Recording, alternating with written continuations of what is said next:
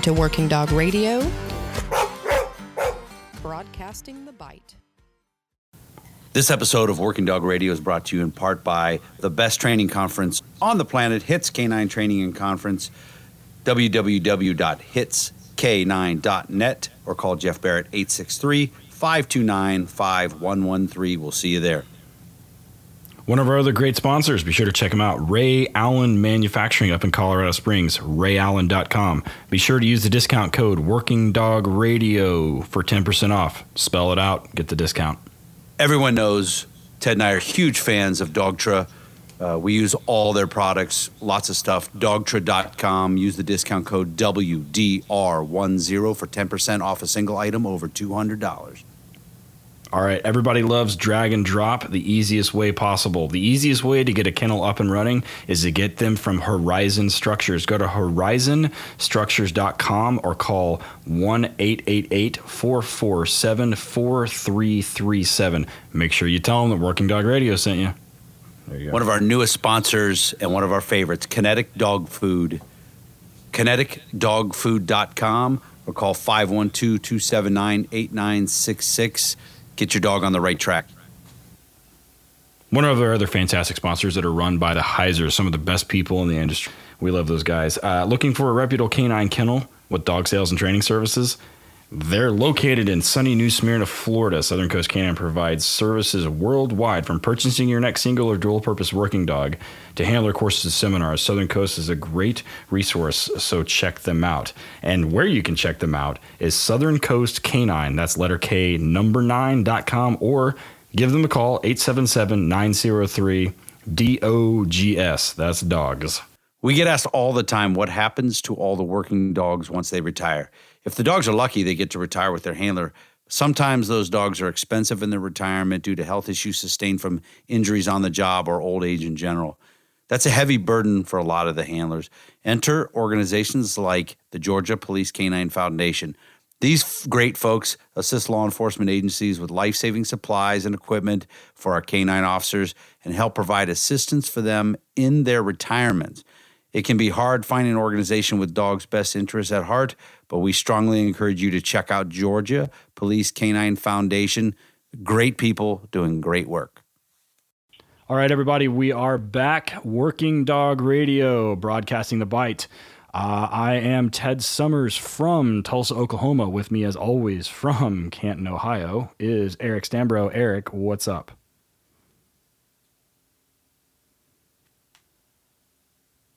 Um, well, this is when we're recording this is the um, you know we're all in the coronavirus stuff. Today is Monday. Um, our governor uh, issued a stay-home order that begins tonight at midnight. Um, so today was the last day that my doggy daycare is open for the rest of this fight against this virus. Um, kennels are considered essential business, so I you know I will be going back and forth several times a day to the kennel. Um, luckily, I had sold several dogs, so I'm down to three. Um, they spend most of their time in the truck, so I'll probably do that a lot. They like being in there. Um, so I will uh, be doing that. Uh, two of them I'm going to start doing obedience with, which you're allowed to be outside. You can do things. It's just not in groups, not at you know out in the public. So Yeah. I'll probably be doing obedience stuff with them, locked in my facility, or maybe out out in my yard. Just depends on the weather because it's been raining pretty much nonstop here. Yeah. We're, uh, I got a handler school going on. And so, like, for people listening that don't know, my facility is um, access controlled via a gate, um, via security cameras and everything else. Like, you can't just come onto my property. And we're, we have, like, you know, razor wire and all this other stuff that we share a facility with somebody else that's non canine related. And um, so, I mean, ours is pretty secure. Like, uh, you're, and I'm not open to the public. So uh, it's pretty much just my handlers and me, and all my handlers have been given orders to not, you know, it's all essential call, non-essential calls, and I've got some guys that have uh, been told they can't leave the county until this is over, and like all that kind of stuff. So it is uh, definitely an interesting time for sure. So uh, the Oklahoma governor is not going to issue a stay-home order. Um, Oklahoma City, Tulsa, some of the larger outlying cities in both of those have issued their own uh, closed restaurants and bars. So basically I do my life doesn't change a whole lot. I basically go from here to the kennel and work and come home, and that's about it. so that's kind of all I do. so other than that, uh, I got a retread here. Uh, super nice dog, Riddick. That's good. uh, Well, with his with his we new call handler, that every so. day of the week, right? yeah, so yeah, that's pretty much only days that end in Y. Um, yeah, I uh, with this dog here now that I know is uh, Riddick. Super nice dog. He's a retread. Uh, he's got a new handler. Um, really big German Shepherd. Super nice dog. And then, um, man, we got a couple of. I got a bunch of green dogs or a bunch of green dogs we're working right now. Um, got Tra- Travis's trainer school going on. Still, he's about. I think he just finished his first semester or what they call a semester. So um, that's good. I think he's going to be with me till July. So, and then after that, he'll probably be here, Yeah. uh, coming on at Torchlight and doing. I am some stuff happy. with this. I am happy to announce that. Oh, cool! I'm happy to announce that Karma is finally sold. Karma the bomb dog that no Oh, one yeah, would look right. at because she has pointy ears. Right. So sheriff's Pointy office, yeah, sheriff's office. I had her for a year. No one would look at her. She's amazing. So sheriff's office from New New York came over the other day and tested her and loved her. So they're going to come back this week and get her quick. It's like a two and a half hour, three hour drive. So they're going to pop pop over, grab her, and head back. I will not be shaking their hands though because they're coronavirus central. Dirty ass. I'm just kidding. Everybody in New York, chill out. Like, just relax. Don't lick doorknobs and wash your hands. Uh, so we had on um, Dave Kroyer a while back, and then we had on Suttle back on to talk about um, puppies and stuff. And while Kroyer was on, we talked about marker training. So both of those dudes um, made some comments. Um, they kind of glossed over a couple things during during the explanation of some of those things. Um, Kroyer talked about some conflict issues with handlers and dogs and how marker training prevents that from happening and some other stuff. And then um, Suttle made a comment where he said, you know, if I don't see something by a certain age in a puppy, I just know it's not going to be there. And then we just kind of went down the conversation, right? So there was a lot in that comment that um, is kind of assumed. And Eric and I both, and our email at the podcast, got a lot of requests either through direct messaging on Facebook or Instagram or email or whatever. Like what, like what did he see or did not he not see? And I'm like, oh, okay. Well, rather than put words in his mouth, I can either have him back on. Um, and then our guest that we have on today, um, the opportunity came up to interview him, and he's been on the short list for since before we recorded our first episode. Like, you know, I sat down and had a giant list of people, um, and this guest has always been on this list. So um, it's been a uh, it's been a good I think this is a good opportunity to bring him on to talk about those things because he's extremely successful with puppy selection and both in breeding his own dogs, selecting it out of the litter, and then raising it to a world level for competition or a world level like competition type work. And then also on the conflict side. So, you know, to kind of dovetail on those two other episodes with Kroyer and Suttle, we have on today Ivan Balabanov. Ivan, how are you?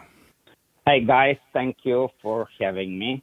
Doing, I guess I'm doing all right, considering the situation. Very much the same as you on a complete lockdown. Living in a country makes it a little bit easier. I'm, I don't know, a little bit probably worried about dog food, to be honest. And I, I went and bought a bunch of bags, and I went and bought a few more. But yeah, other than that, life is just as normal training making videos and unfortunately all the competitions got canceled but Yeah, uh, you know, for everybody listening, um, we do this on the internet, and since you're all at home watching um, the Tiger Guy documentary, um, everybody's internet is super slow. You all are slowing down my streaming, um, so uh, we're gonna clean this up after the fact. But uh, it should be a good interview, and um, I don't know that guy. For everybody that's asking me, um, I do not know the Tiger Guy, but you're down in Florida, right, Ivan? So. You're.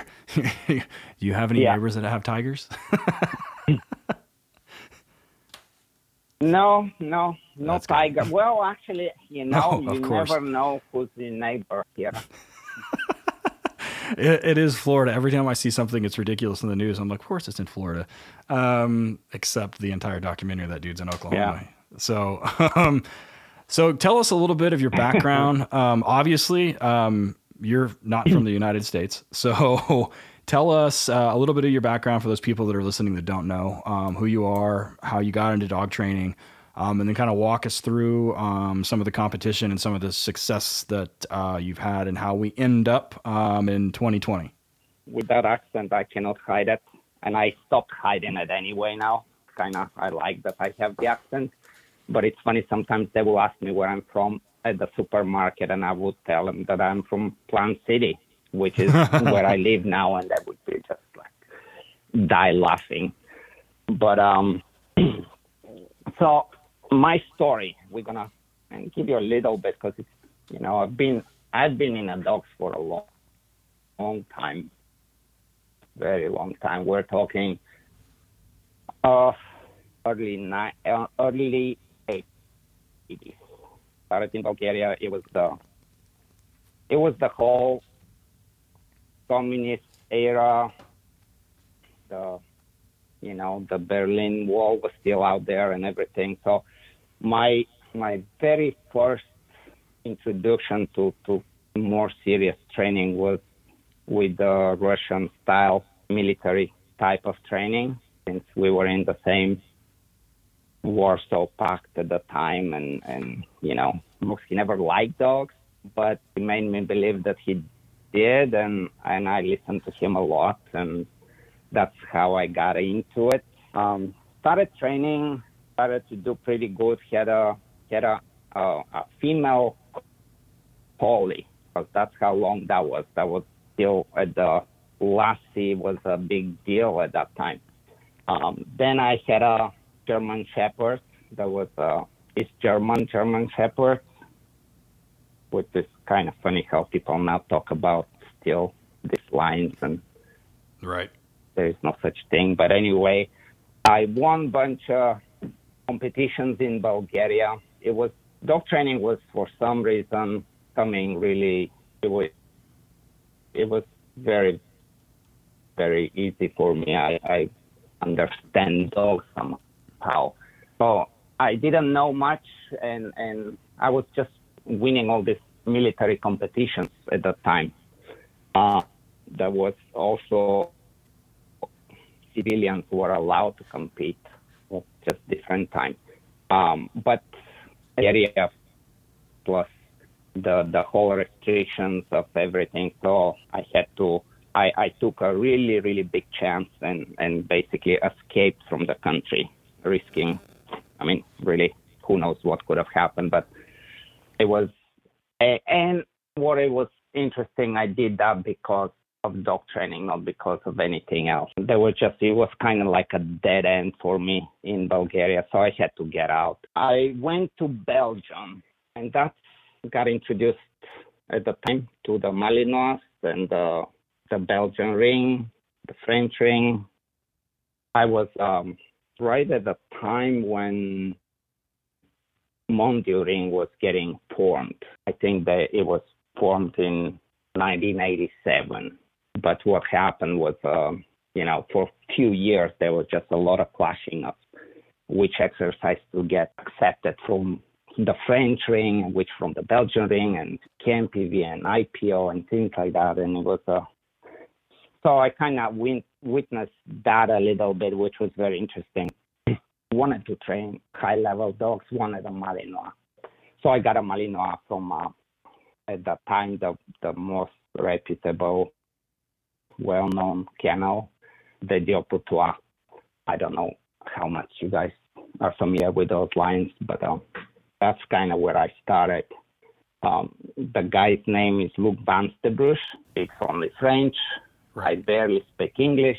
We couldn't understand much each other, but he knew that I wanted to get a, a, a dog to compete with. So I was at his house, and this is a. I, I'll just kind of give you that story because it's a very cool story. I don't know how much time we have, but it's a cool story as far as puppies and breeding and a breeder that understands what they look for. That's kind of why I'm going to expand a little bit on this for you. So I go to his house. Somebody recommend recommends me, talks to me about it, and it's like, well, so we go there, and he shows me a bunch of dogs, and there is this one really, really, really cool eight week old puppy, dark as hell, carries himself like a king. I'm like, that's the dog I want. And he just looks at me kind of disappointed. And I'm super excited. I'm like, man, that's it. Now, now I'm gonna just have everything, you know. I just got out of Bulgaria. I'm gonna have that top dog. I'm gonna do all these things. Just went to La La Land from zero to nothing. And he's like, well, that's not the right dog. And I'm like, I don't care. I, I, I like him. We are connecting, right? and he's like, okay, we argue. I see him starting to get upset, kind of frustrated.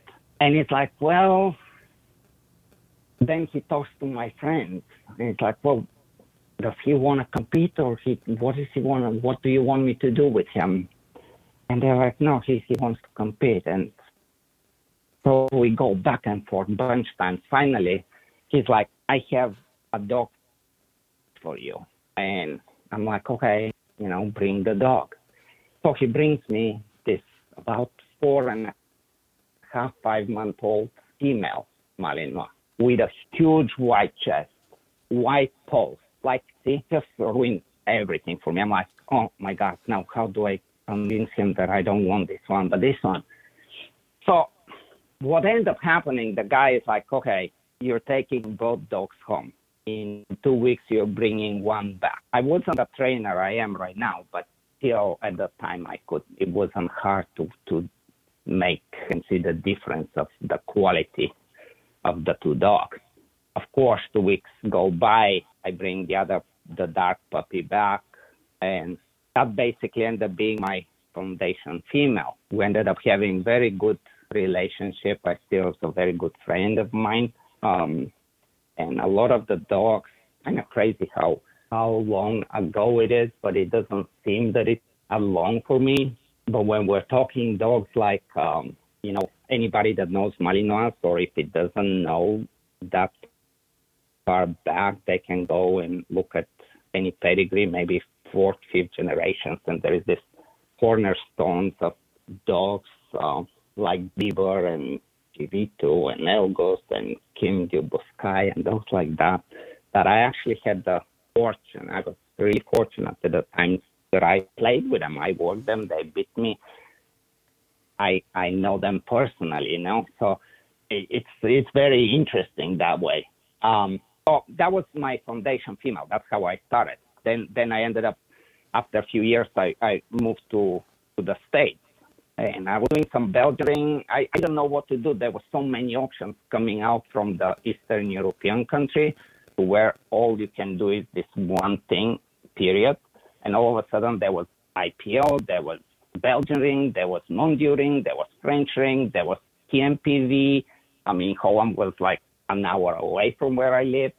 It was overwhelming. It was like just amazing time, you know. So by the time I came here, my that female, she she knew to do all sorts of crazy things, and I came to the states and it's like, well, I guess we're gonna have to really do IPO here because that was the I was the big game at the time, and it still is. Um, but she was all I mean, you know, she would buy the leg, the crotch, the armpit, you know, just a, a suit. So we had a lot of problems at some point, like uh, Dean Calderon and all these guys, old timers, used to still laugh about this. As far as the, the the next step I basically trained her to, I switched everything and I trained her to do IPO. And I was, um, I don't know, what's it, 93, 94, somewhere in there. And I, I qualified for a world championship for the American team, which was, you know, just amazing. And then I placed 12th at the world championship of all breeds. And that was with my own training, with my just anything that I knew to do, um, not really following a system or, or, or guidance that much. And that gave me a lot of confidence because I, I, I always believed that I can and I know, but that's really was like, okay, nobody from the States ever has placed this high and here I am in my first trial, and it's very very nice. And if I knew how to handle better and know everything else, probably would have been much different. Um, besides that, I had to work. You know, coming from Belgium, uh, I used to work, lived in uh, Limburg. It's the Flemish part.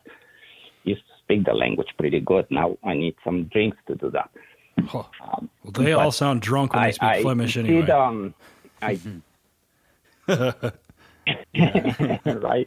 Yeah, this sounds like they have a mouthful Great of marbles. Yeah. No, they're great. I've I've been over there Love 'em. racing bikes and stuff. Yeah, they're great, but And, I uh, I don't yeah. understand a word of that. yeah, those so there's this girly sound that comes. Yeah, but anyway, so um, that was um, you know, that's kind of where I started to breed. Nobody knew, like a, anyone in San Francisco at the time, it was considered an alternate breed. Um, there was not much ring sport going on. There were few few little attempts to make personal protection sports. I can't even remember the names of them, but they kind of originated in California. They stayed for a couple of years and, and kind of fade away. Eventually, PSA came along, and, and I was like, okay, yeah, that's going to be just one more of those, and it's going to go away. And actually, here we are. It's, it's doing pretty good, and, and you know, definitely has its followers and interest. But um, so when I was doing the IPO, then I was trying to do some other things, of course, and nobody knew my dog was a Malinois. Like, well, what do you have? And especially with all the white on her and a female. But then once she started to work, everybody was like, oh man, this is really crazy cool. Um, I had um, the first leader I had. And I, I was living in San Francisco, pretty much downtown and I was going to work in San Rafael, which is I had to go through Golden Gate Bridge. Luckily, I got that job because it allowed me to, you know, build up my credit and and have some stand on my feet. But at the same time, I couldn't, you know, there was so much schedule that I couldn't really do much training on my own. I had my first litter of puppies in a condo in in San Francisco and they were 13. And by that time, by the time they were six weeks old, yeah, and my my my landlord knew that I have one dog and I had three old ones, and I had to bring them one at a time. And there was no one to sell the puppies to. People didn't have an idea what it is, and it was uh, it was really a German Shepherd, Rottweiler, Doberman kind of so I ended up giving six of my puppies to um, a guy, but he, he had to, you know, he said that he can find home for them. So I just gave him the puppies. And then I was starting to be like, maybe I should not be doing this. Maybe breeding is not necessarily the way to go here because nobody, there's just no market all of a sudden. It was very strange. Um, but then I had another dog, of course, uh, uh, a son from her a, a grandson actually. I went through few stages. I had a I had a dog that I, I decided okay, IPO was cool, but I still had this bite suit kind of spark in me, and, and I always do. So we trained. Um, in fact, um, the first dog that trained Mondio and went to the world championship was a dog from my kennel, Bomber and Cathy O'Brien. Um, and so I got a son from her, and I sold the dog. It was um. This is the crazy thing with my dog. Um, I am right now still after so many years of breeding, still not having a dog that I compete with that I selected for myself. Never has been a dog that gets sold and for one reason or another came back. So the one dog, his name was Django. He came back because uh, the guy decided that he's gonna get married and they're gonna go on a world trip with a yacht. And oh, he was four months old. I'm like, okay, just bring him back. I'll find a home for him. And it was hard to, to find a home for him. I mean, he was a cool dog, so I liked him. I kept him, and I trained them. And we're gonna, when we talk about training, I'm gonna get a little bit deeper with that. But just just to make a note for right now, like all of my training, like people always try to think uh, or ask me where did I learn and who I follow, who's my you know guru, and and I really don't have anybody. Like I am in an army of one. And if I see somebody and some style of training, I can break it down for myself and be very competitive against that. And that's always been uh, interesting for me. So he was um, that dog Django by the age of three. He was not even three years old. I won the Malinois Championship. I won the All Championship. I won the German Shepherd Championship, and I placed second in the world with him. That was 2001. And he was not even three years old. Um, we also won these trophies for the youngest dog and things like that. Um, it was a very exciting time. It was kind of the time that I finally was able to kind of confirm to myself that what I'm doing is actually it's for real. And eventually he got hurt. The year after he got second at the Worlds, he got hurt on a long bite and things were never the same. Um, then there was another dog that also came back. Kenny, basically, I sold them to a good friend of mine in Ohio, and he came and I'm like, man, this is a, that's something special. That has really, really good potential. You guys gonna go a long way. And the puppy was six months old at the time. By the time he was ten months old, the guy, his name's uh, Andy, he contacted me. He's like, I don't know how you're gonna take this, but that dog is way too good for me, and I I feel like I'm gonna waste them. And I was like, well, what do you want to do? I'm like, well, if you want to train them and go and compete. And I was like, man, I would love to do that, but it's always such a pain to, to, to take on something like this and start putting all the time and effort and, and next thing you know, the person decides that they want the dog back for whatever reason. I was like, man, I, I would take him, but you cannot do that to me. It's like I would never do it. So we we ended up having this really crazy relationship, like like divorced parents. I, I would train the dog, he will come, then off season, I will send them back to to the family. And we pretty much spent I, I probably spent more time with him than they did. Um, but when I first took him back with me, I was telling all of my friends, I'm like, man, I will win everything with this dog. And I, am the kind of guy that people that know me and live like this and kind of makes me, when I talk like this, it motivates me and then I have to back up all the talk that I talk.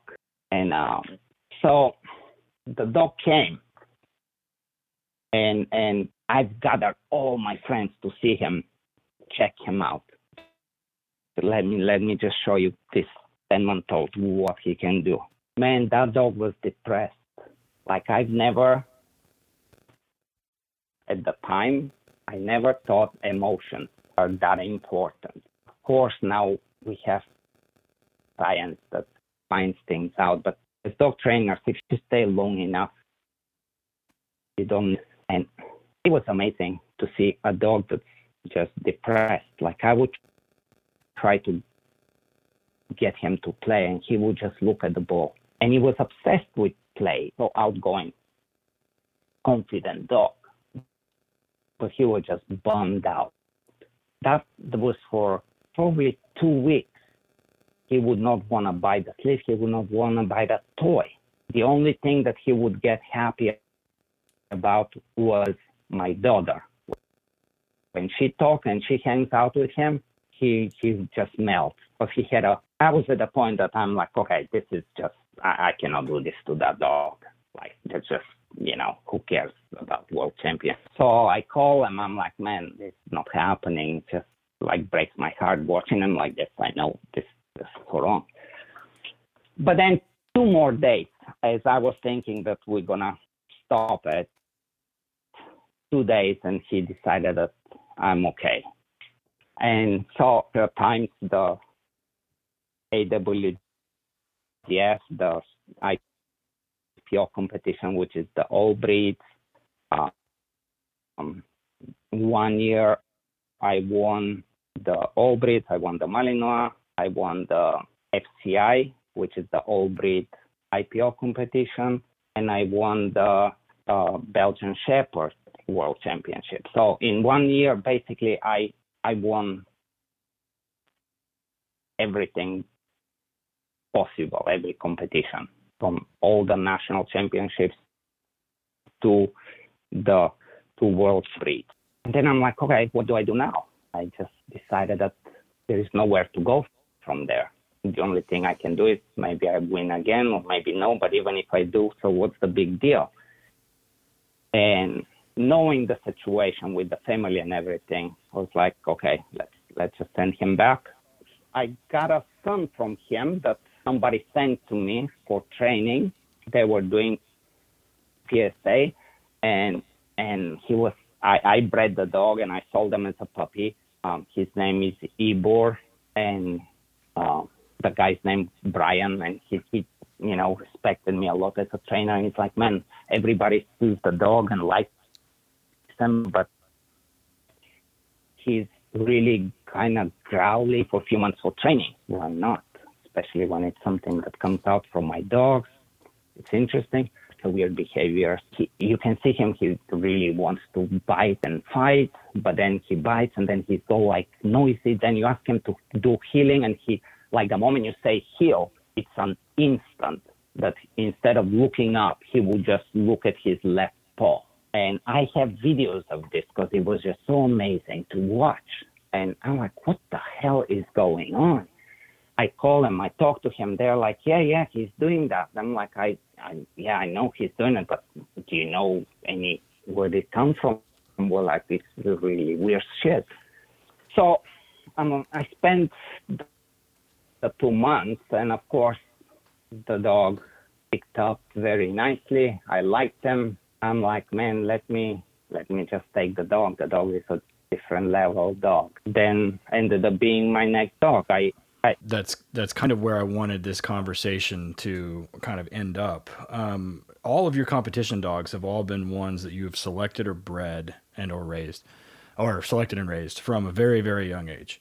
So you know, one of the things that I, I kind of want you to talk about is what um, are you looking for in in puppies at specific ages to say, okay, this dog has what it takes to compete at the world level? Because you've won, like you said, you won national and breed championships and Right. the world championships all in one year. I mean, multiple times. I mean, for people like when they hear this episode, they're gonna get a link to where to your resume, and it's like fucking long in terms of winning like everything there is almost. So, you know, what are you looking for and at what specific ages are you looking at things um, for people listening to say, okay, you know, I can kind of agree and I can kind of look at that. So, talk a little bit about um, how you select those puppies. Yeah, yeah. So these are there. There's two things that I'm completely obsessed about. It's training, teaching, and learning, and breeding.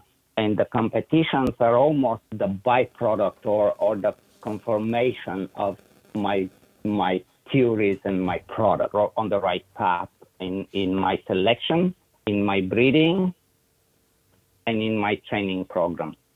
It's like a, a big checkup. And it's so important to me. And, and people are like, well, you've been doing it for so long. When you're going to stop? And I, am I just cannot stop because I'm not chasing to win something. I've done that many times, but the training is interesting. And when the training changes, I want to test it. The breeding is different and it's evolving and I want to test that. So that's kind of why I'm doing it. Now, in, in as far as selection and breeding, I am um, I went back and forth a lot on this in in all the years that I've been breeding dogs and training dogs. And I think partially it's the whole society that makes us, you know, there was a, at the time, the big behaviorism and, and you know, going way, way back into the very early 1900s where we were thinking that there was the famous quote and Thorndike and all these guys that was give me um, whatever I want. I'll make a beggar and a physician and a doctor and, you know, just by reinforcement. That was the power of, of behaviorism at the time. Everybody was made to believe that in, um, there is uh, really, I have a bunch of very cool pictures of this kind of. Uh, there was one that was going around on social media a few years back with a little dachshund on this uh, what do you call these sticks, the wooden sticks, that's trying to pretend that it's tall. And and the meme was saying they told me that I Still. can be anything I want to be, so I decided to be a Doberman. And uh, and and basically, this is kind of a big problem. I don't want to go off on, on that, but it's an important thing for me. And since we're talking puppies and genetics, and it always comes to one place where we have to talk about genetics versus the environment. And for all these years, it was very, even if you want politically incorrect to think that we are not equal and no, we, we with the right, put in the right environment, put it with the right training, put with the right motivation, we can be whatever we want to be.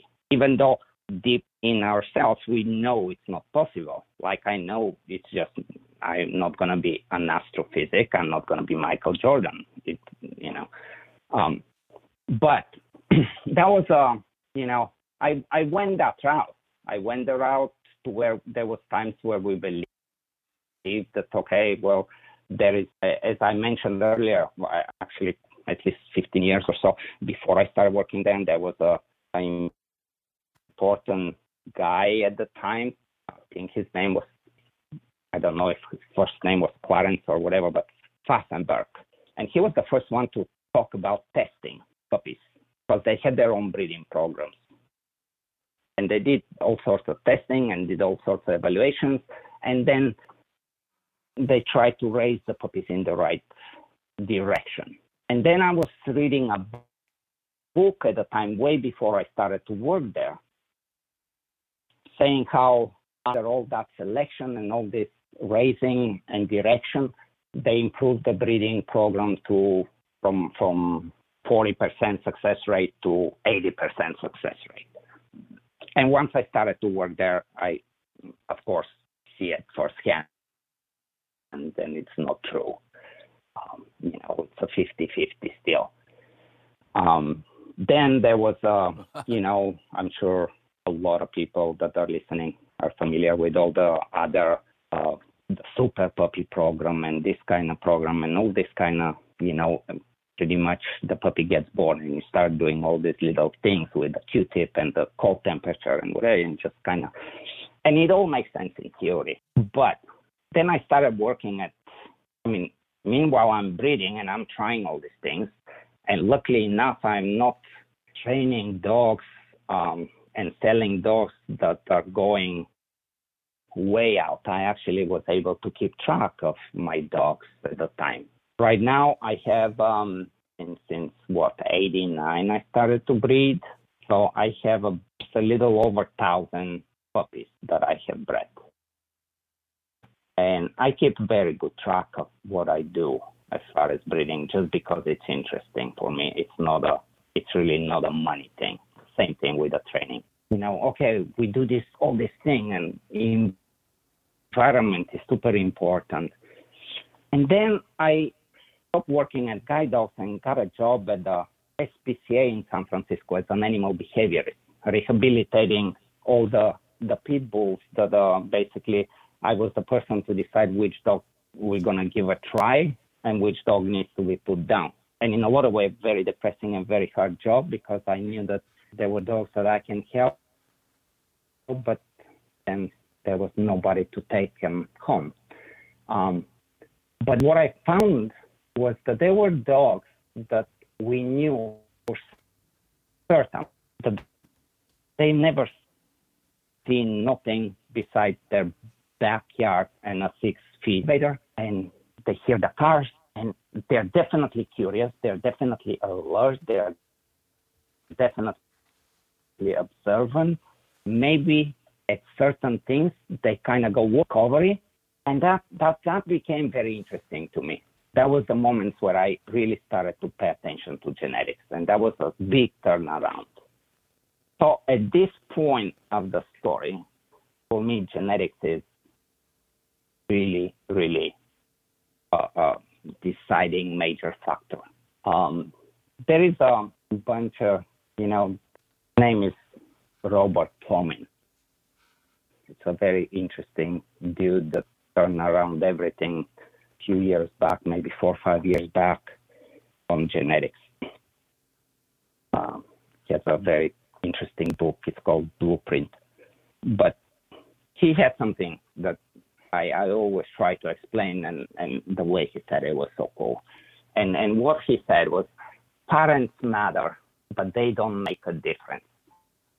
I was like, okay, this is very kind of, you have to actually say it, at least I had to say it a few times to myself and thinking over and over to understand the meaning of it. And, um, you know, like as a trainer, you feel deep down that you can make some difference in how the puppy develops. But, and that, that's been, you know, for the most part of the last century, the, the environmental influence was, you know, called nurture and, and was considered crucial for, for, you know, who you will become. But then genetics research just really shows that that's not how it goes. And, uh, and he goes to a very interesting cases. Um, and, and basically we would be really essentially the same person if, if we were adopted at birth and raised in a different family. And the, the, all these breakthroughs in genetics happen to um, twin studies. So, like, you know, when you have the, the identical twins, they're basically cloned, right? It's the same, it's a split cell, it's a split egg. Like, it's one to one identical. It's like if you clone it or if it's identical twin, that's why it's called identical twin. And then you have the other twins that basically they're, they're brother and brothers or brother and sister that are just born together, but they they're really different. And um, I think it was in England. They it was a big big deal, and that's what turned around things very very dramatically in the last five years, if you want. But uh, and three identical twins, which is very rare to happen. Normally, it's only two. But what what they did was uh, two uh, split again. So that's how they came three. And it was in the one of the World War times. And the mother had no choice. She she put the, the kids I was gonna say put the dogs for adoption. so she put the kids for adoption at a I mean completely infant, you know? And and so they go the the one the one goes the one baby is with a pretty wealthy, educated, high IQ family, promising future. The other one goes into an average working middle class. And then the other one, it's just tough luck for him. He he didn't he, he just you know had to go to, to whatever was available. Raised completely differently from infants, not knowing that they're, you know, twins and any any of it until one day the one kid is already now a college student or or something, university. I can't remember exactly the story, but he goes into the hallway and everybody starts calling him, "Hey, Mike, what's going on? Mike, Mike, Mike," and he's like, "What the fuck? I'm not Mike." Until Mike actually walks straight onto him in the hallway, and there is nothing to be said. It's like, what? And immediately they didn't minutes they they backtrack everything and they they find out the the, the story and it was well used. and as it makes the news the third one watching them on the news and he's like this is weird now what happened with this to make it again shorter but it's it's a very interesting story to to show you the power of genetics they they basically you know had everything all all the similar interests, all the similar capabilities. Everything was very much the same. They didn't matter. The one was raised there and the one was raised there, and the one the parents wanted them to be electrician or the other one had to be a doctor. They all had there was just some overwhelmingly common interests and abilities. Um, to backtrack and see how you can have even we know when you have kids in the same household, they are raised by the same parents, they are raised with the same intentions, and it doesn't work. It, it just you you we have this program, and and in a way it, it's who we are. And I really believe this in dogs. And I consider myself very fortunate that I have this whole, I, I'm doing it for so long that I, I, I go back probably actions of my own dog. On top of that, I follow all the dogs that I breed. Like I wouldn't breed to a dog that uh, is a champion or is, um, you know, that, that will not be the, the criteria. I would need to see, I would definitely need to see the dog and I would definitely need to see what the dog produces unless I want to take a chance, which I sometimes do. There is always room for experiment and say, okay, you know, that, that sounds very promising. But just because it sounds promising and looks wonderful doesn't mean that you will have that ultimate combination. Um, still, the, the, the genes need to interact and, and, and decide what's going to come out. Um, that's also part of how when when I when I think of breeding, I have like with Malinois, there's and with, with every dog, if you if you start to think as a breeder that way, you can you can definitely manage, and and that is a, uh, like there is lines of dogs that they're just kind of genetically more primitive, like they're you know I wouldn't say that they're stupid, but they're on their own. It's like, no, this is what I do, and I'm really good at this, and that's what I'm doing. And then you have a different type of dogs that are more of a thinker kind of dog, much more trainable and much more in tune with the trainer. And and so in, in my breedings, I always try to make this to come together. But at the same time, I have to make sure that I also keep the two separate because if I put them all the time together, I will not be able to get back, and then I have to search for outside for something like that. I don't know if that makes sense to you guys or not. Oh yeah, absolutely. When uh, when I consider breeding, it's the the most important part of my program, and and anything that I teach, even like whenever I teach this kind of stuff, I, I try to emphasize that you you cannot go anywhere. Now it's uh, when I talk like this, there is always the question. There is always uh, somebody that is going to be bring something with uh, uh, epigenetics or or if the genetics are determined, the behavior is genetically determined, and these are it's kind of misunderstanding. You know, it's not. I'm not saying that uh, um, the dog behavior is genetically determined. Uh, uh, which it, it is on in in some way. Let me try to see how like um, like there is the, this big clash of of the behaviorism and how I was telling you about the the oh just give me anything the blank slate. Give me anything. As long as it's blank slate I will reinforce and punish and I will make it what I want. I will just mold it to whatever I want. And then we find out that it doesn't work and we knew that it doesn't work. It's like you, you look at in the 80s what they were trying to do with the the gay community. You know, it's like no, no, we're gonna change it. We're gonna show you this picture, and we're gonna shock you, and then we're gonna show you this picture, and you're gonna. No, it doesn't work like that. You, this is beyond you, what you like to do. You're programmed, and and slowly but surely we're getting there, and it's very, very, very just not accepted because it's such a like we're so used to thinking that no, you can be whatever you want. You just need to try harder. And and um, you know the the the thing with the environment is, of course, the dog be, the behavior cannot occur without uh, evolved adaptation and environmental input that's to trigger the development uh, of the adaptation.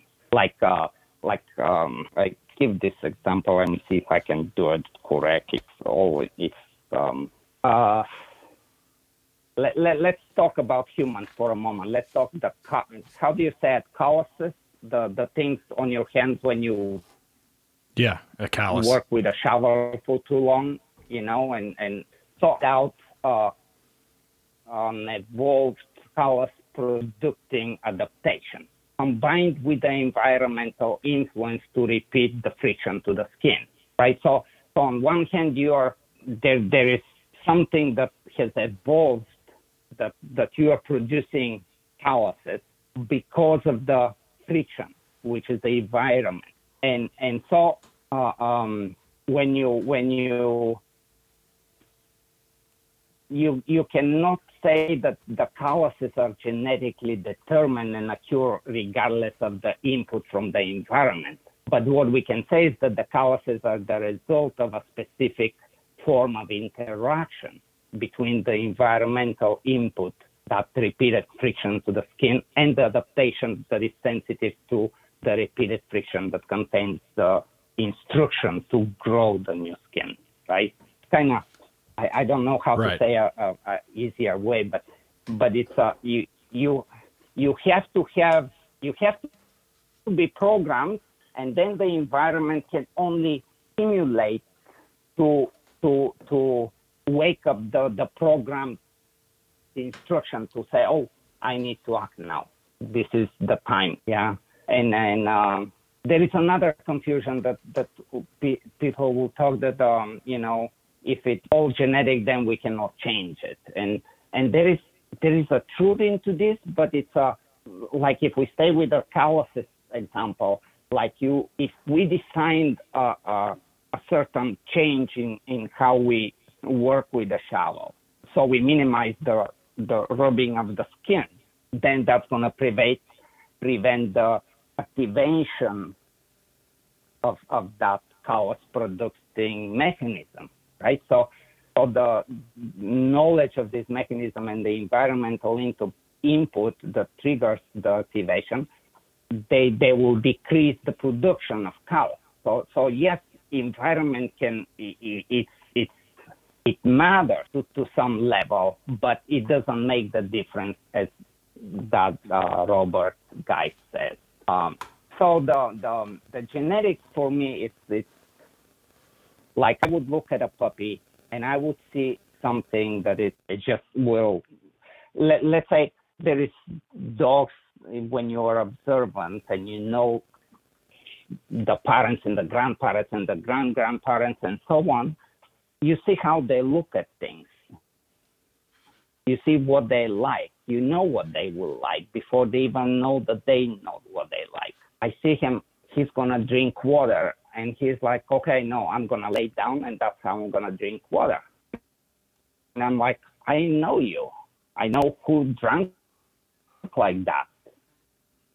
I know, I know who, like, you know, all these things, you actually, when you, when you know the background of the parents and, and, and the grandparents and the grand grandparents, everything really comes together.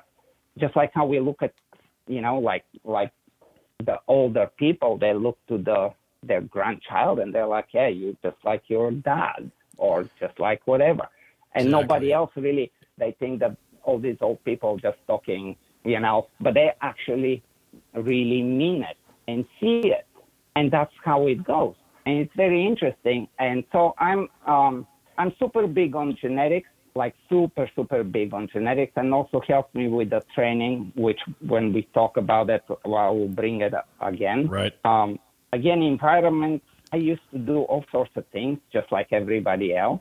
Um, well, it's a, you know, you, it's interesting that you, know, bring the, that up because when we interviewed John Brannon from Shallow Creek, uh, Eric and I viewed him at, at Blue Line, um, last year, and you know they had a uh, program that they got to do with um, a South Korean biotech firm where they ended up cloning a uh, a really nice dog that is on um, a, a, specialized unit um, in the government It doesn't really matter who, but um, dog, super nice dog, um, very successful um, in his job. So they they didn't select the dog for cloning any other reason than he was a nice dog, and that's the dog they had at the time. It was like, sure, we'll pick him. Um, and they got two puppies out of the thing.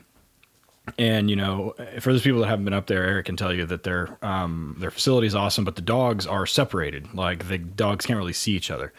And John was describing how these dogs, these two clones, so I, they're effectively identical dogs, so theoretically, um, how much they were just like the original dog, and then how the dogs did the exact same mannerisms.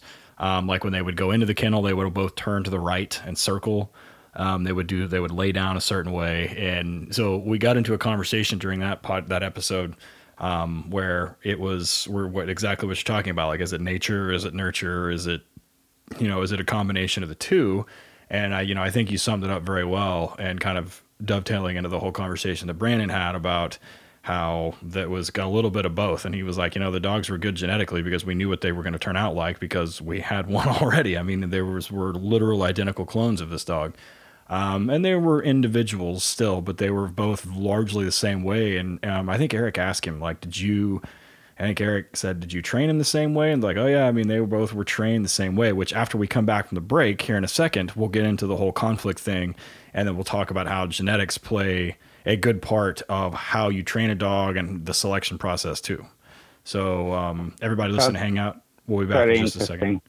Yeah, hang out. We'll be back I'm, in just a second. I'm gonna have to back up and watch that for sure. That's very interesting. We'll put the note. We'll put it in the show notes for everybody what episode it is. This thing gets back in the 40s. Uh, but yeah, we'll be back in just a second. Hey, everybody, thanks for listening. We're going to take a break real quick uh, and we're going to pay some bills and we're going to address some of our fantastic sponsors. HITS Canine Training Conference is going to be the first one. This is America's premier canine training sp- seminar packed to the brim with some of the world's best instructors and Eric and I. You know, we're going to be teaching the scenario based training seminar uh, that revolves around the HRD company that we also have. And, uh, you know, we're going to do the whole dog and pony show. Eric's going to tell us jokes and I'm going to talk about case law. There are going to be other instructors that are going to be covering great topics from case law to admin to bite work to detection to tracking, everything in between for all working dogs. There's no better place to learn and no better place to network with other handlers, breeders, and trainers. HITS 2020 is being held in Scottsdale, Arizona this year from August 18th to the 21st. So hurry up and register. And I know all of you listening wait till the last damn minute to, to register. Don't do that because the price goes up. Go to hits canine, that's letter K number nine, dot net, or call Jeff Barrett at 863 529 5113. Make sure you get signed up. Come to Scottsdale. I hear the hotel has a wave pool that you can surf in. So uh, I'm bringing my board shorts.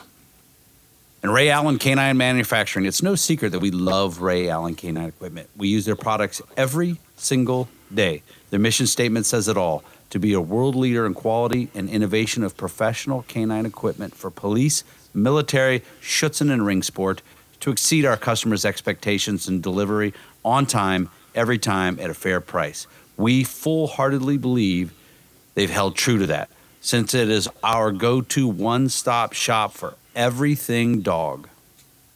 One of the longtime sponsors of Working Dog Radio from the beginning has been Highland Canine in North Carolina.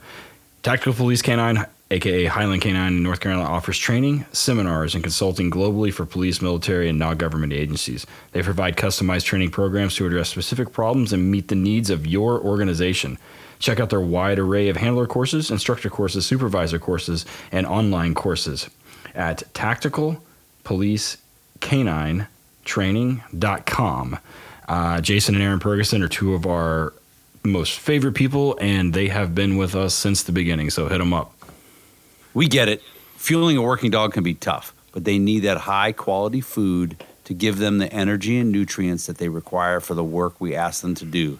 Kinetic Dog Food has a great balance of healthy meats and grains and is made specifically for working and sporting dogs. They have a full line of foods and supplements available and they've been working to perfect their line with thousands of dogs in hundreds of departments across the U.S. And you can buy it locally, online, or at Tractor Supply. Okay. Another one of our favorite partnerships is with the one and only Dogtra. These guys are producing some amazing tools in the dog training world. Everything from e collars, GPS tracking, ball training, bark collars. If it's electronic, Dogtra is the best. They are truly revolutionizing the way you communicate with your dog. Plus, they give us a great discount code. Go to dogtra.com. Everybody hears me say all the time, you can't teach dogs to bite people and act shocked when they do. Inevitably, I get bit. You've all heard me talk about how I get tagged, and being tagged by a dog sucks. So I've used QuickDerm to help myself. Uh, but before, I had to go to the doctor's office. Uh, it, it, definitely helped keep down infection and everything else. And I've had some uh, non scarring because of it too. So it's pretty good. But it's no exaggeration. The stuff is great. Once daily treatment for any skin condition on small wounds to help stop little issues from becoming big ones that your admins are sure to love. It comes in a spray, it comes in an ointment, it comes in a dressing. QuickDerm is great at creating protective barrier and promoting wound healing. There's no reason not to have a bottle of this in the patrol car, your kennel, or your first aid cabinet. Plus, it's, it's uh, temperature stable. So you can keep it in the patrol car when it's cold, when it's hot, whenever, and it'll still be good. Make sure you hit them up at vetcare.us and use the discount code 10WDR for a discount on your first purchase, which is going to be 10%. Have you ever dreamed of having your own kennel but don't know where to start? Horizon Structures has taken all of the guesswork out of building a kennel. Everything is pre built to your specifications and preferences and then assembled and dropped off at your land. Boom! New kennels. And these things are amazing. You've got to see them to truly believe them. Their website, horizonstructures.com, is a one stop shop. Build your best kennel, your favorite things you want. Check it out, horizonstructures.com. All right, everybody, we are back with Ivan Balabanov. Um, don't fast forward through commercials. Um, I just want to remind everyone too that um, we're recording this during um, the coronavirus apocalypse, and everybody's home watching Tiger King, and you're sucking up my bandwidth. So um, we're gonna we're gonna edit this to to make it as coherent um, as possible. It sounds really good on our end, but I just want to make sure that everybody knows uh, that that's what's going on. Um, so yes, everybody go outside. You can go outside, just don't touch anybody and don't lick doorknobs. Uh, it's it's spring. Go outside. You're not going to be sick. Uh, so uh, we were just talking before the before the break um, about the long breeding program um, that Ivan's done and about the success he's had raising um, and selecting young dogs and puppies, bringing them all the way up to a world level, and how the differences between nature and nurture, and you know, there's an inherent type of things that some dogs have, and some of them are just primitive. Um, some dogs are just, just genetically like that, um, and it kind of is what it is. And you know, we talked about like how the parents impacted, and then we talked about um, Brandon up at Shallow Creek having those two dogs that were um, uh, cloned, and how um, Eric, what did you say? Like the dogs spent, they were like 10 runs apart and they acted the exact same the entire time? Yeah, he said that uh, it was a little creepy that their movements within the kennels were exactly the same. Um, they don't learn it from each other, they can't even see each other. But uh, when you walked up to the kennels, uh, their reaction to you and the way they moved were, were identical. Um, Interesting. But again, that goes back to if you think about what Ivan said in, in the first half is you know you know, you see this a lot. You'd be like, yeah, she lays down to drink her food. Well, yeah, because her mother did that. You know, right? Um, I'm not surprised by that, but so I've probably said that a lot about dogs. And when you think back to it, that it's so true. Yeah. So coming back, one of um, Ivan's yeah. things is um, a, a we t- he talks a lot about um, if you go to his website, which we'll put in the show notes, and everything else about conflict free, free training um, and kind of knowing what type of handler you are, knowing what type of um, trainer you are, and how that plays into the selection process. So, one thing that Eric and I see a lot um, with HRD stuff um, is conflict with the handler. Rigney talks about it a lot, um, and conflict doesn't necessarily mean um, that the dog is under stress from the handler. It just means that he could be confused, which is causing stress. He's not clear. He's so conflict can come from many things. Um, so Ivan, why don't you talk about um, a little bit about that and let's connect the dots for everybody. All right, let's give it a try. Um, um, oh, with um, I came up with a name some when when um eventually when I started to make more videos with canine training system, and it was like, well, what? Who, who did you learn with? Who did you? What do you call that training? Because it's different and whatever. And and that that was the time that it made me think, and I'm like, well, I, I don't know what it's just what I do. But really, what's going on when what my objective in my training is to be able to interact without creating conflict. And that's exactly kind of what you said. Um, of DVDs at the time uh, with the markers and so on. And I named that training without conflict, fear, communication. Whenever I that was, and everybody wanted to wow, this is a little different. We need want to see what that is. A lot of the force-free community kind of got baited because of the name. Training without conflict. Well, that means maybe training without punishment and without negative reinforcement and we you know it's all good stuff. So i would have people that would come from travel from all over like i would be in germany and there will be people from finland or whatever and they'll be like all positive and all excited because that was the time also that you know it became very popular.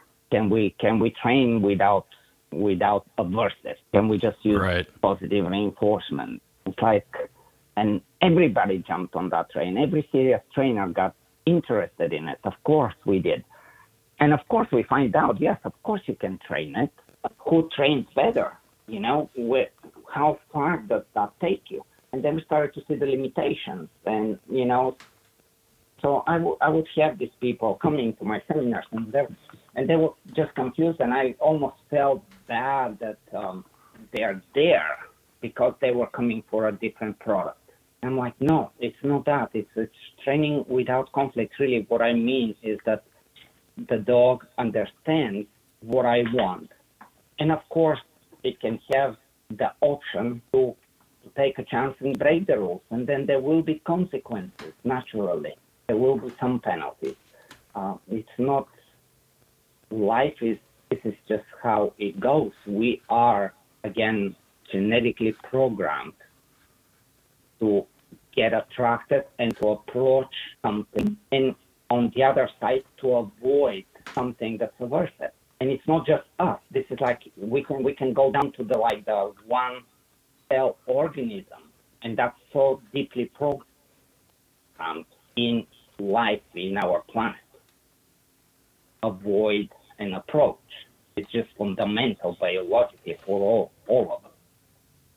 And so, so not to use it in training when you especially are training in, you know, and you want to do the best you can. Limiting one side is, is just you're handicapping yourself. But the problems with training where I get to cringe and, and close my eyes and a lot of times walk away is when I see dogs just getting hammered over and over. And the dog really just doesn't even try no more because they think that's how it goes. At this point, I'm gonna get hammered, and I'm just gonna take it, and life's gonna go on. They're not even trying to think that this is there is even a slight possibility to avoid it, because over and over, whenever they try it, they they realize that it's not an option. And so the conflict, there is of course also sometimes there is interesting thing with conflict because conflict also can lead to, especially when you when you talk about recovering from uh, um, something that you've learned incorrectly, whatever that is, and you've already done it so many times, and you try to find, well, is there something else to be learned? Is there not? And finally, you come to that conclusion. Okay, that's it. There is nothing more to be learned, and that's it. And next thing you know, the trainer side, like um, I'm not sure if I make sense like this. Let me let me back up a little. Let let's say you're teaching some some chain of behaviors, or and you get stuck in these drills of muscle memory over and over and over until you finally decide, okay, I've done this now for two months, and now it's time for me to go to the next stage. And this for me is like the, the one of the most common and really kind of incorrect ways to train a dog because you are not allowing the dog to to you, you you're basically saying okay you're not intelligent enough and I'm gonna do the favors for you, and I'm gonna decide when you've learned it and when it's time for us to move on. It's a big setback in training. Dogs are so so super intelligent, and as a trainer, if you are not expecting and you're not ready, the moment you start to teach something and you're not ready for the next stage, or you don't even know what the next stage is, you should not be doing it because it can literally happen in that same session instead of five months from then. But if you keep building that muscle memory, what I find is that eventually the dog comes to, in quotes, conclusion. Okay, there is nothing more to be learned. And now we need to try to, oh, but guess what? I think now it's time and I'm going to show you something else. And that now it's very hard. Now you got to kind of open that window of the brain to fuel new information, but it's shut. So what you need to do, what I find that is the easiest thing to do is you need to create a little conflict in a way that you question, like, whoa, I think something changed. And now you, you're able to bring the, the, the interest to maybe I need to rethink something. And that's the moment where you can introduce something that you need to even if it's a problem solving or if you need to go on with uh, whatever the train of behavior is and so on. You know, so but um, the that's the the essence of the training without conflict is that moving on to understanding that there is a momentum of learning and it can happen super super fast. Um, like like when people see me training, sometimes they're just like, "Well, you just went from zero to hundred in in one session, and I would be just walking with food for another at least two months. And there is no need because when you when you know what you're teaching and you're actually allowing yourself and the dog to think to to give that information when the dog says okay i'm ready is there something more that's the best time to give that something more not before not after there is an actual moment when the brain is like, okay, I got it. Is there something more?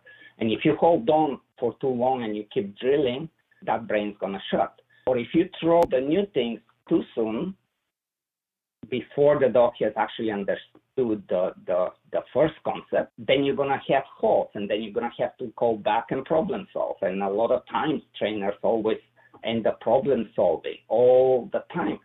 Um, I, I believe that training doesn't need to be about problem solving. If you're constantly problem solving, that means the system is not correct. There is a, I don't know if I would go that far in this, but there's like, I, I divide it in two ways to train, like two main ways. The one is, of course, the, the kind of Skinnerian behaviorism, um, you know, when we talk I'm going to mention clicker training, but it's not necessarily about the clicker, which we will talk about as well.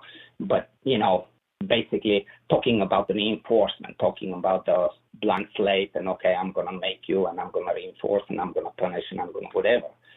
And that's one way. There is another way. And to me, it's a way more interesting way. And this is the way that I've spent all of my time, all these 30 years focusing on. I, I just made a, a video on playing ball. It's called Chase and Catch that I talk a lot about this. But in, in, in briefly here, I'm going to mention like um, you can other way to train relies more on the dog's instincts and the relationship to the owner or the trainer. You know, like the for the most part, it doesn't matter if you are with a clicker and, and food or if you are escape avoidance and steaming on working level. It really doesn't matter. What you're doing, you're focusing on behaviors. Most of the time, yeah, we have these slogans and we talk about emotions, but but ultimately the training goes around the behavior itself.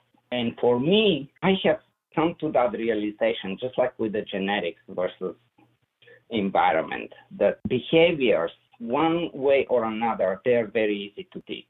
And if they're not that easy to teach and you struggle, you're going to pick up from someone else how they did it. And, and even if you struggle a little more, eventually you're going to make it happen, assuming you have the right dog and, and you keep some patience and some common sense. It's the motivation that, that everything comes down to. It's like, how bad do I want to do that sit or that recall or that letting go of that guy right now? How much I understand it. I find that uh, motivation is, is so much more interesting. And then tapping into the instinct and that genetic programming that, that we selectively breed for, waking it up and instead of trying to fight it, just find a way to guide it and use it, it it's, it goes to a very different way of, of interaction. When you, what what also happens is like the, the dogs, when I work with my dog, and this is really anybody that has seen me training or, or interacting with my dogs or any dogs in seminar, they they act different and just in a some more interesting way. It's like a, they don't see me as oh no I, I gotta do this because I have to escape or avoid the aversive or I have to do this because you're my food source. The the of course there is reinforcement in what I'm talking about, but that kind of reinforcement is uh, uh, primarily uh, on a social level, and and it definitely involves emotions.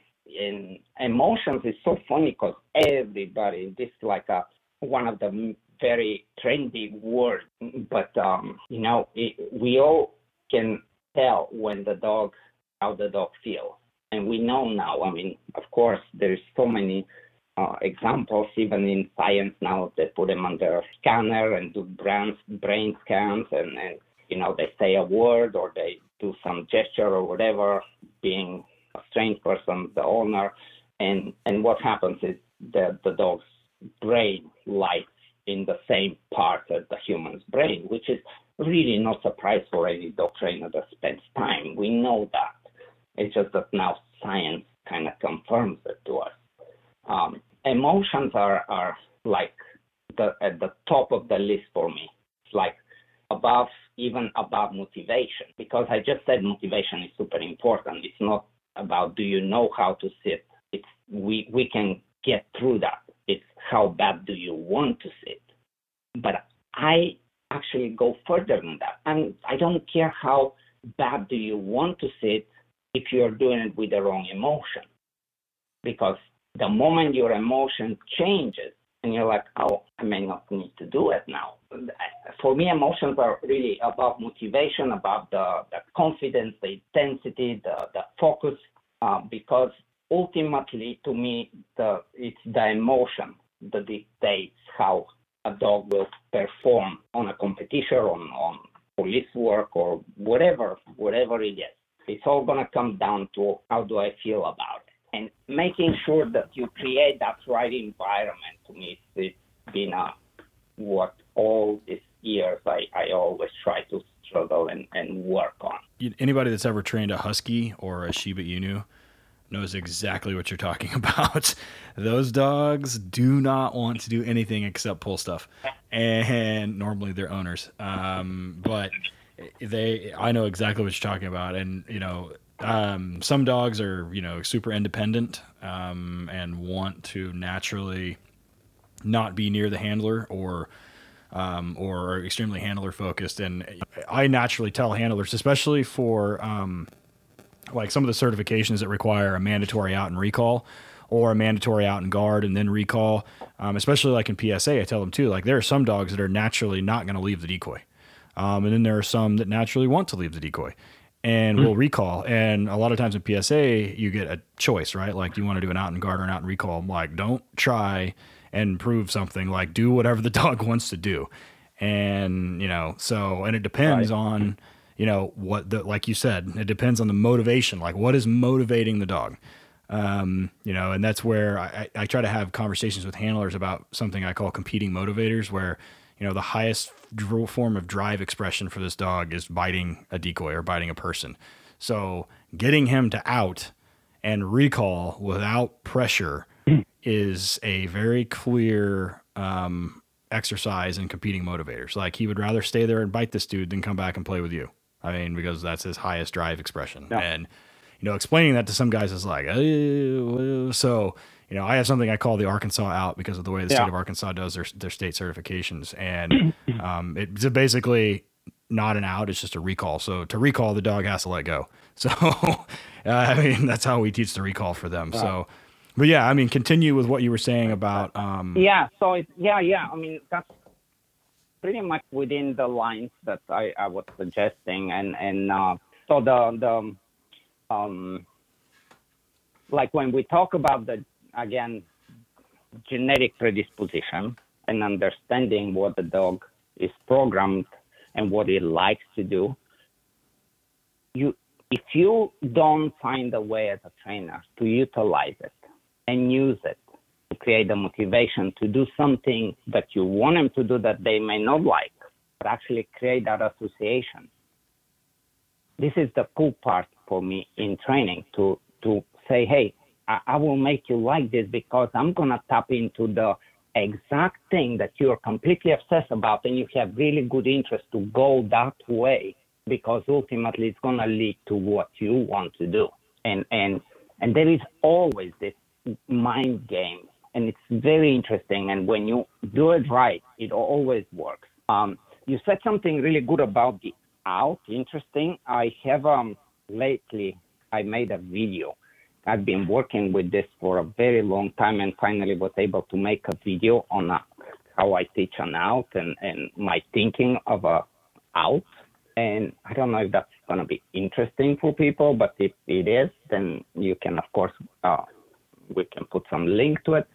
The the problem I see with a dog that is taught to bite at some point is asked to let go. It goes to it goes to affecting his emotion in a way that we're gonna either create some frustration, anger, um, we will we will mess up something, and the reason we will mess up something is because of how the dog perceives the out. And it doesn't matter. There is there's so many different ways, and and I'm sure most of the people that listen are aware. You can you know you can first teach the dog to play with a tug and lock up and play dead. Eventually, he dies and and he bites again and or you can just stay out and just yank his head off of the thing, or you can decide that, well, we don't do it because it's not going to happen no matter what. For me, the interesting thing about the out is, again, the how the dog perceives the command. And as long as the dog, there is two ways a dog can see the command, or two ways that as a trainers we present the out command. One is let go so you can get something else. And it's way cooler than what you have. And that's kind of what you were talking about. Until that moment comes that that competing reinforcer says, no, you cannot beat me. And whatever you have at that point, it's irrelevant. The dog's not going to respond. That's one one way, and and it will work sometimes and a lot of times it will fail, especially when we get into a real fight. It's like, dude, don't mess with me with that tug toy. I am in the middle of a freaking fight, right? Now, the other option is to play dead, weigh them out, or correct them very hard, or don't correct them hard, but do whatever aversive. So, so the dog basically, what will happen with any of those situations it will create the dog basically is going to end up losing the fight. So we have a puppy. We're teaching that puppy to fight. We're teaching him that he's the king of the world. We're teaching him that he's invisible, that he can take on anybody. And later on, we decide, okay, now it's time to introduce the out. And we, one way or another, we introduce the out, and it's working. Eventually, the dog matures, goes on the street, starts to, he knows who he is, he knows the situation and now you ask him to out. And deep inside, the dog feels that he's going to lose. And you cannot convince him otherwise. So that was uh, for a long time. And, and I, I had this for a long time in my head how you avoid this problem. And I came to it. And and you know, even when we say, oh, we're not gonna correct the dog, we're gonna hold the third toy, and he's gonna eventually let go. Well, he will let go, but you're still making him a loser, and you're still showing him that if you're persistent and you say you will let go, that you're gonna win over his will. And when you're trying to teach that dog from a puppy, hey, you're the toughest kid on the block. You can take on anybody. But then it's like, but if somebody just holds on to it, you're gonna lose. So one way or another, depending which way of approach of the out is taken, it's either the dog is like, okay, there is the times where I'm just simply gonna lose. And if he thinks that he's gonna lose, then he's like, all right, there is times that I really, really don't want to lose right now, and I'm gonna give it a little bit more. I'm gonna really seriously try to win this fight. I know I lose most of the time, but this time I'm gonna try. So then, of course, we escalate, and eventually we'll win. We always win, even if we need to use the the stick, whatever. And on the other way, the competing, you know, out this so you can get this, and it's like, no, I don't want that. The idea of the the the out, the the way I have done and and anyone that's interested on this, uh, uh, you know, again, I, I will. It's a very, very. I'm super proud of this video that I've done. Like I give this analogy in the video of a fighter, MMA, boxers, whatever it is. They're in the middle of killing each other, but then there is the gong that says the round is over, and he might have been just that split of a tenth of a second to punch him and knock him out. And he stops. But when he stops, he does not for a second consider that he lost. It's just an interruption of the fight. It's to be continued.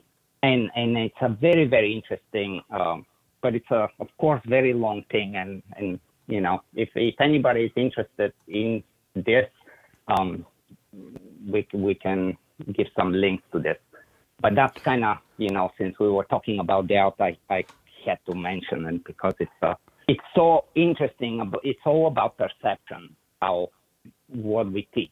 I have dealt with so many crazy dogs that would do just just absolutely insane things, and you think, no, this dog's like he he he's a mad dog. He cannot, and they can as long as they understand that they will not lose the fight and that they, that they are not being tricked to, oh, I'm to give you something else, so you let go of this.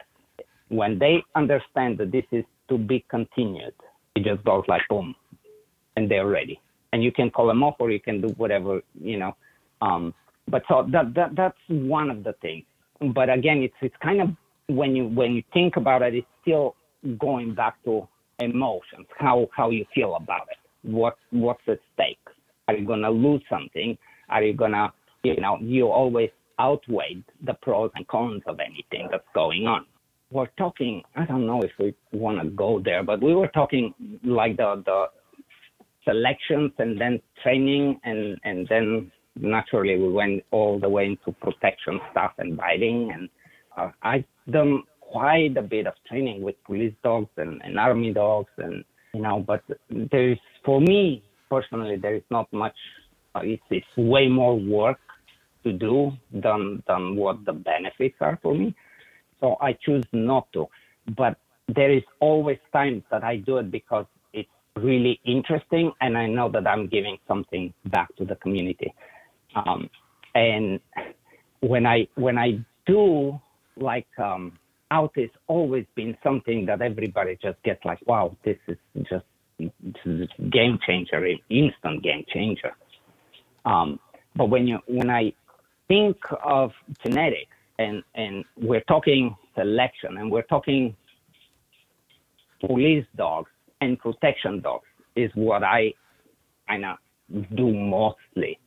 Um, you know, I mean, I do competitions, I do breedings, and I sell puppies, but I also train protection dogs, like seriously trained protection dogs and the selection is very interesting there because I I believe that uh, to have a really really really good protection dog, like a dog that I would consider for myself. If I have to go to the mountains in Colombia or if something goes bad as it could with the situation right now, I would know what kind of dog I would select for myself.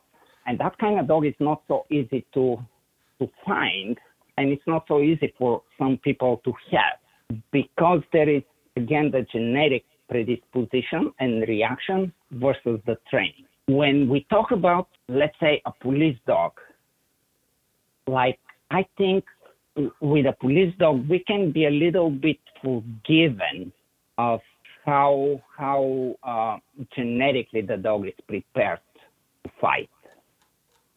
And I'll, I'll elaborate on this a little bit so I make sense what I'm talking. Like, let's say when you when you are about to send the dog, you go through the whole sequence of stop or send the dog and na na na and the cars and the sirens and this is just a a, a very guaranteed methodical build up to it.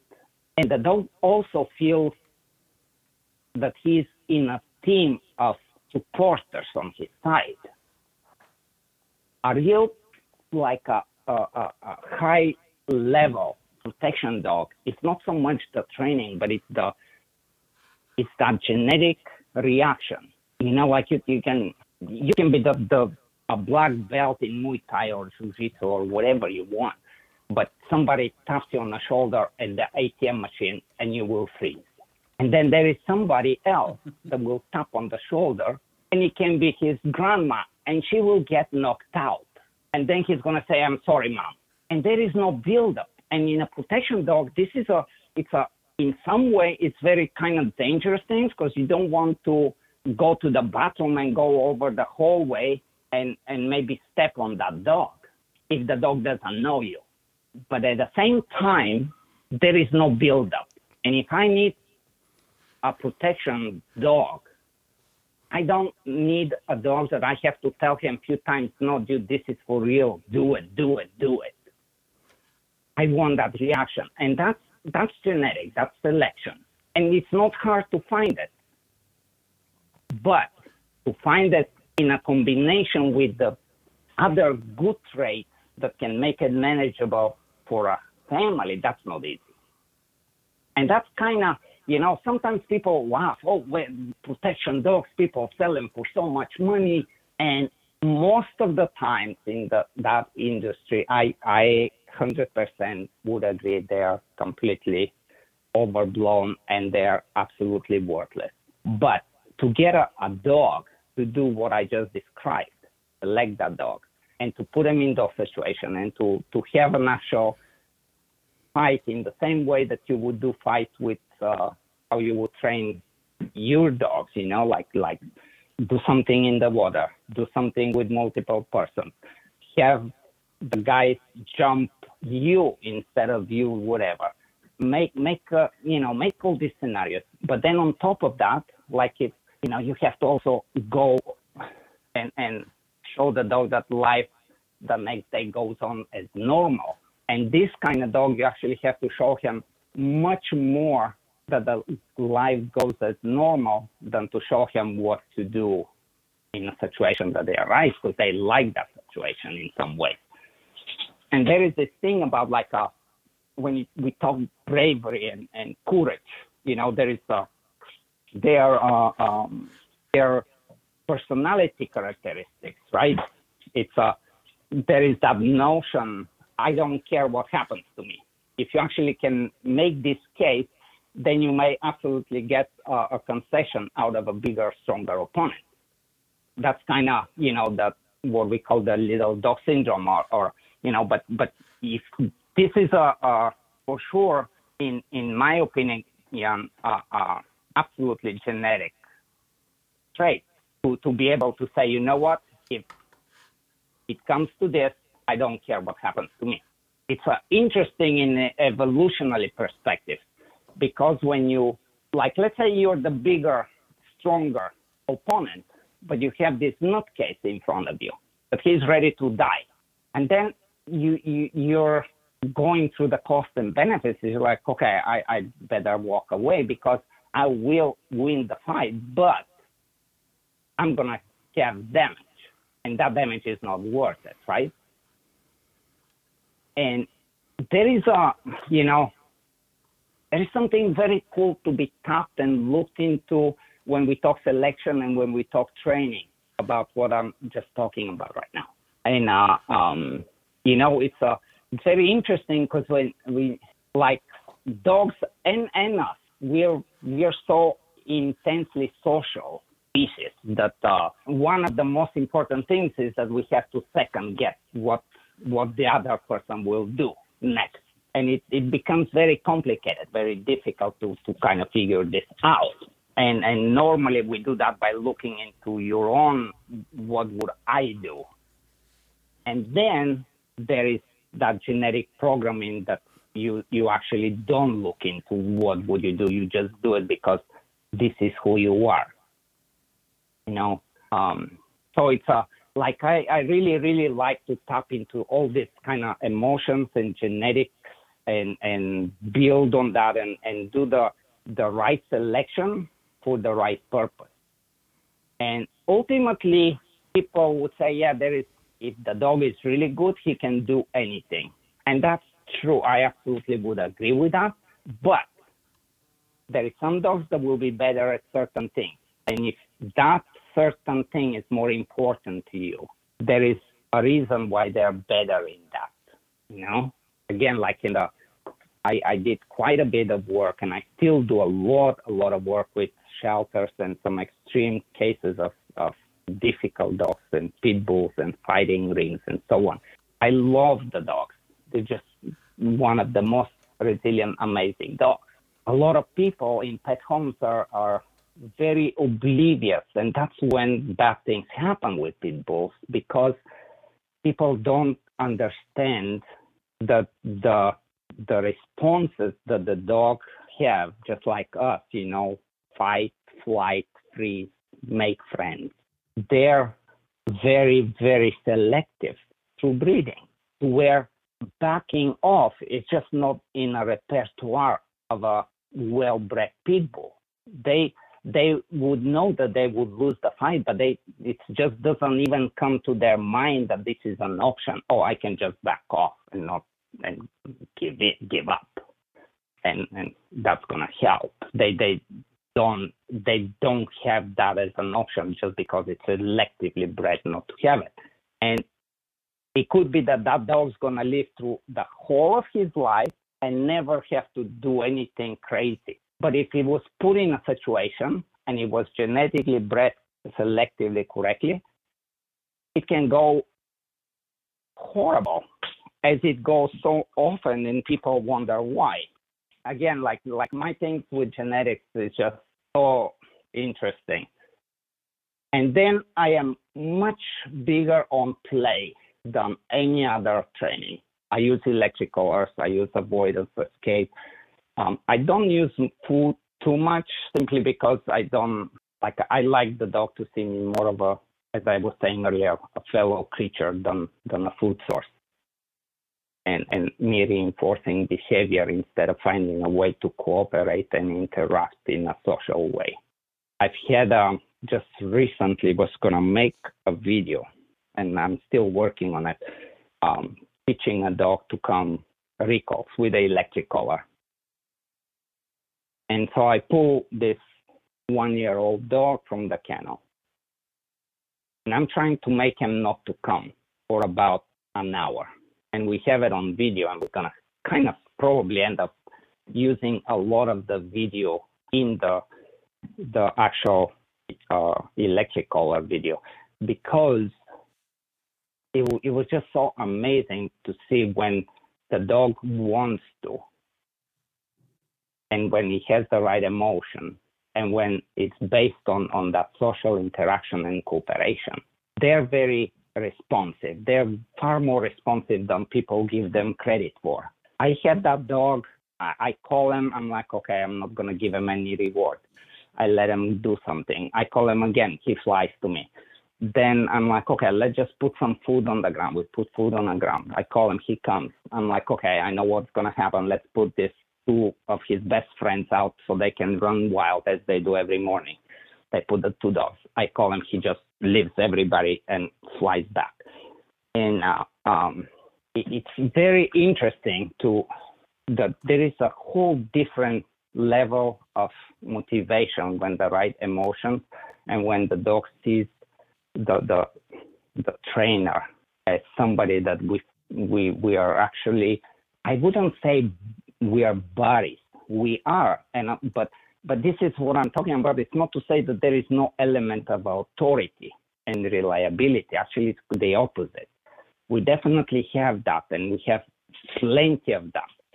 The the the thing that people don't understand, in, in specifically in the dog training world, is that kind of stuck in the in the behaviorism and that reinforcement and the, all those quadrants and, and not considering cognition and emotions and evolutionary uh, uh, psychology. Um, because when you like play, play is a, it's a, it's not a social construct. It's not something that we teach. We like, especially mammals, we are born we are bi- biologically programmed to play.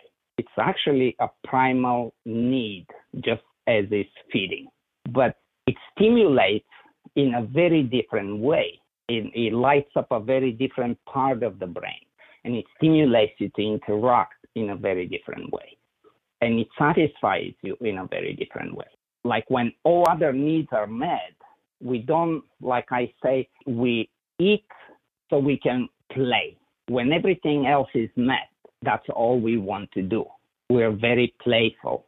All, all mammals are like that. Like you watch them on YouTube, eh, you can see cows and whales and all sorts of creatures that are just like they will find some ways to play. And the cool thing about dog and a person is we are extremely playful and we have this opportunity. And especially when we talk about the type of dogs that we're working with, we select them for some trainability. How I was talking about the, the primitive and the trainable, I didn't mean to say, and, and I'm sure some people think probably wrong already, the primitive type of dog you needed in your program because that's where the hardness comes from. That's where that, you know, I am somebody. And if you get rid of that, we're going to have border collies. We don't need border collies to be uh, doing patrol work. But at the same time, there is always the fine line between a guidable dog and a dog that's just on his own. And there is that combination. Um, I'm getting so excited sometimes, and I don't know where I'm going with things like that. Um, but so the the play part for me is the highest level of interaction. For me, again, I when when I train a dog, let's say if if everybody teaches a dog to do certain thing, and we make some kind of a contest, and we teach them, just we, you know, and then we talk about let's let's now break it down and see for how long without any reinforcement.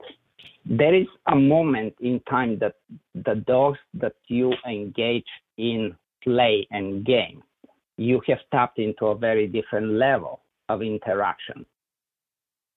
And these are the times where they will they will do things and, and where we were talking about I was saying there is the two different ways of training. One is the your Skinnerian kind of shaping by approximation or escape avoidance responses or or something like that. And then there is that other more interesting way to where it's the social interaction that's more of the reinforcement, but it's through the games and through the play where it forces you to do something together. It creates in your brain there there is this point that um, you know just like it's like when you go to a you know if a kid goes to a class and there is this one subject that they're like I really like math or geography or whatever. And and one is the genetic predisposition, and the other is the presentation of the teaching. And and tapping into I, I will make you like this.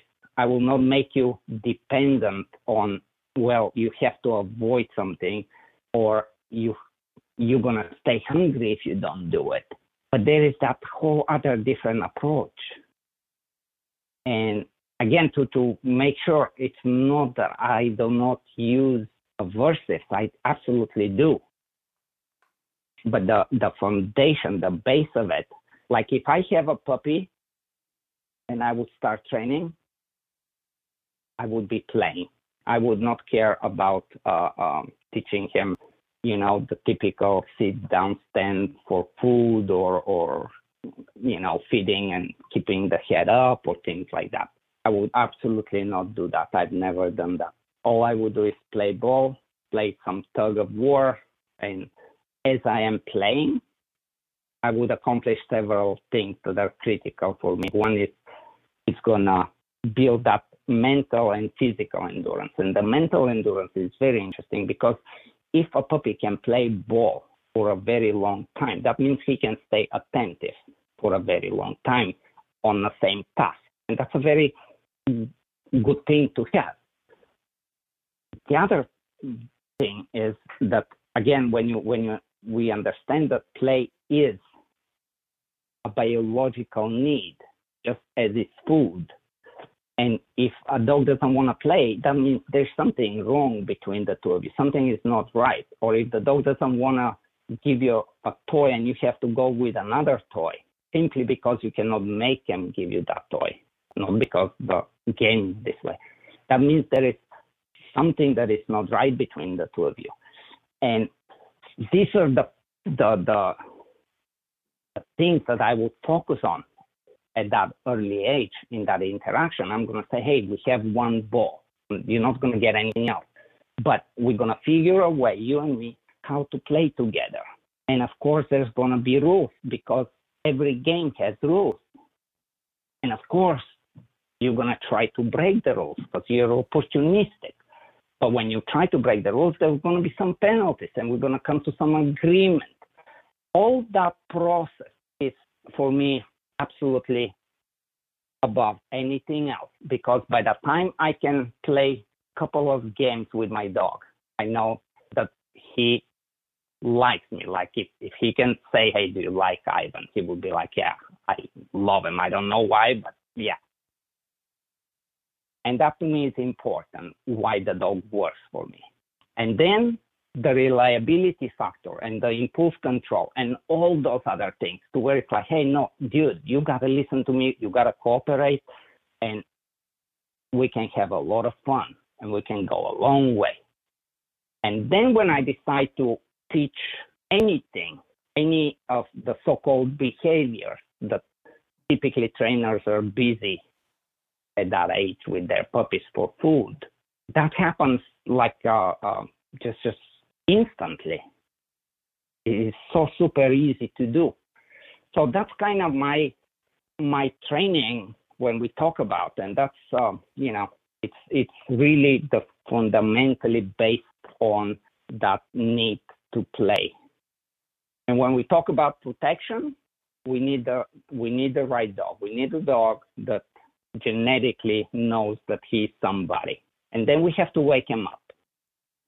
And then there is games that I would play to show him that he's somebody. To when it's time for him to do something, he would know how to how to fight. I wouldn't, you know, again, like how we were talking, parents matter, but they don't make the difference. So like when if we do protection training, like when I teach, being being a ring sport, being uh, street work, there is the need that the dog has to see a lot of different things. But if genetically it's not there, you, you will not be able to pass that. And on the other hand, if the dog believes in himself and it's thrown into something that he sees for a first time, he may not execute it in the exact same way as he would if he practiced it.